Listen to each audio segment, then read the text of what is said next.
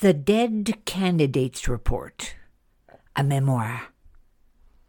This book would not have been possible without the encouragement, the whip cracking, and more importantly, the countless hours of editing that was done by my son, Jeffrey Hughes. Thanks, Jeff. This book is as much yours as it is mine.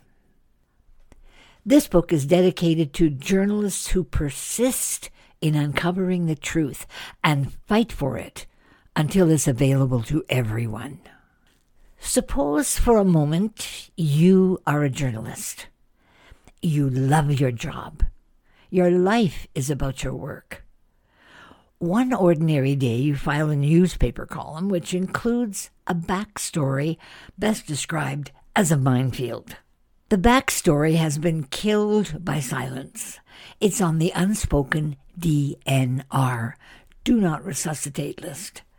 You know this, but your column is balanced and includes information previously published in impeccable media. Among your readers is an adamant opponent of the story you have referenced. He's enraged by your column, and he keeps a copy of it, waiting for his chance to use it for his own purposes. His chance comes six years later when you take a deep breath and decide to run for a seat in Canada's Parliament. His opinion is that because you have written about this story, you are a conspiracy monger and a racist. He posts his spin on your column on his anonymous blog, where it excites a few followers, including a handful of your colleagues in national media. They swallow the blogger's story whole. They do not ask who the blogger is or who you are, who is offering fact and who is offering fiction.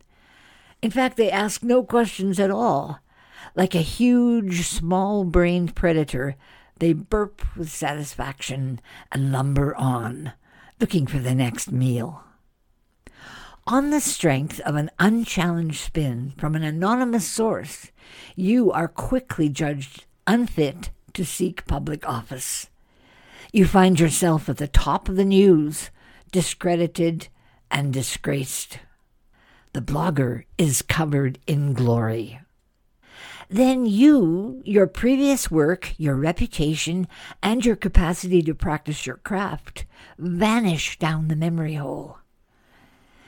You've always had two homes beside the one you share with your family your profession and your community.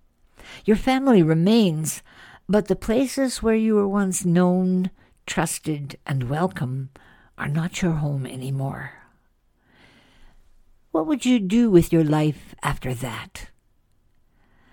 Would you be content with victimhood? Would you play dead and hope the world would leave you alone? Or would you face your accusers and disarm them with the truth? Fight back with all your strength, even though you knew things might never be the same? And would you, as one who believes in the power of journalism to light up and lift up human experience, feel obliged to tell the story to anyone willing to listen?